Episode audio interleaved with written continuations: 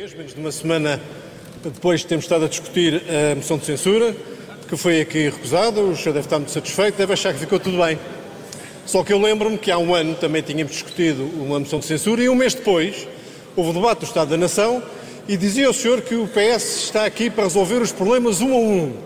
Pois eu vou-lhe hoje colocar questões sobre várias matérias, economia, serviços públicos, a esperança que podemos ter no futuro, a estabilidade do seu governo. E gostava, porque estas perguntas vão ser todas baseadas em dados de estudos e organismos independentes, gostava que não fugisse às respostas. Vamos começar pela economia. Portugal tem 4 milhões e meio de pobres, diz a Pordata. O salário médio dos portugueses cresceu seis vezes menos do que os outros europeus em 2021, diz a OCDE. Em 2021 também, 25% dos portugueses auferiam o salário mínimo, que por sua vez é 64% do salário médio, diz o INE e diz o seu próprio Ministério do Trabalho e da Segurança Social.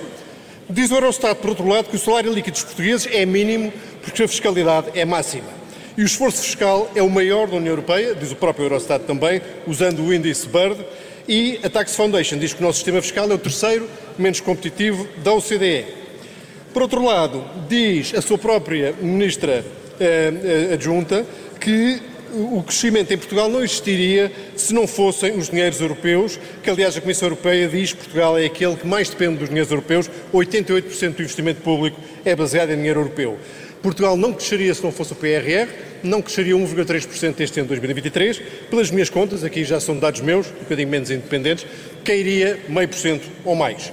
E não sei se é por isso que o IMD, o seu estudo de competitividade, nos dá a cair seis lugares no ranking de competitividade, a maior queda de sempre. Podia continuar, mas isto chega para fazer a pergunta que me interessa. Sr. Primeiro-Ministro, é este, são estes dados que representam a maneira do PS resolver um os problemas da economia?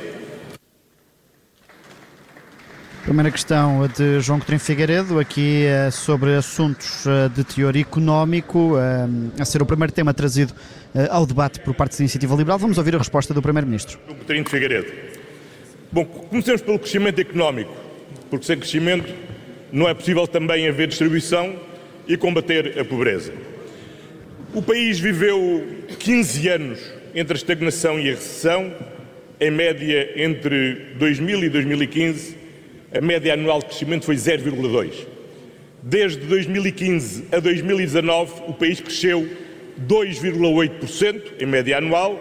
E se vamos incluir também os anos 2020 e 2021, com a contração e a recessão provocadas pela pandemia, desde, desde 2016 até hoje, o país cresceu em média 2% ao ano. 2% ao ano é simples, senhor deputado. É 10 vezes mais do que a média anual do crescimento dos 15 anos anteriores. O senhor deputado diz, mas isso é fruto do PRR. Não, ainda não é fruto do PRR. O PRR está em bom ritmo de execução, mas não foi o PRR que fez com que Portugal fosse o segundo país da União Europeia que mais cresceu economicamente no ano passado. Ora, este crescimento tem sido sustentado, ao contrário do que a direita sempre defendeu, na melhoria dos rendimentos. O salário mínimo já subiu 40% desde 2016 até agora. Temos a ambição que continue a crescer, sim.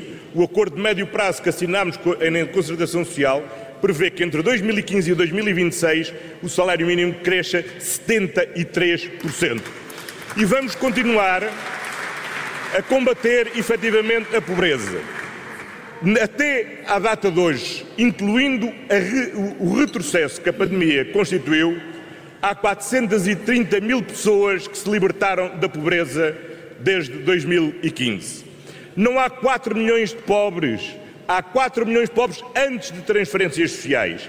Graças às transferências sociais que têm aumentado, a taxa de pobreza, a taxa de pobreza reduziu para 22%.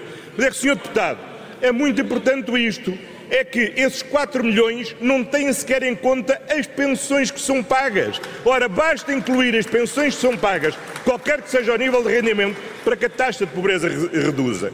O Sr. Deputado diz, estamos satisfeitos com a taxa de pobreza? Claro que não. Basta haver um pobre para haver uma imensa pobreza. E por isso a Estratégia Nacional de Combate à Pobreza que aprovamos tem um conjunto de metas para continuarmos a reduzir a pobreza. A mais importante, que é a mais geral de todas, é reduzir de 22% para 10% a taxa de pobreza ou exclusão social até 2030. Essa é a meta que temos e é para isso que iremos continuar a trabalhar. Muito obrigado, Sr. Deputado. António Costa a defender o desempenho económico do uh, país. O Primeiro-Ministro, nesta primeira resposta à iniciativa uh, liberal, que tem ainda uh, tempo para utilizar, e vamos ouvir por isso novamente João Coutinho Figueiredo. Este o Primeiro-Ministro que usou os argumentos que já tinha usado e não respondeu a praticamente nenhum dos dados diferentes que eu lhe trouxe aqui hoje.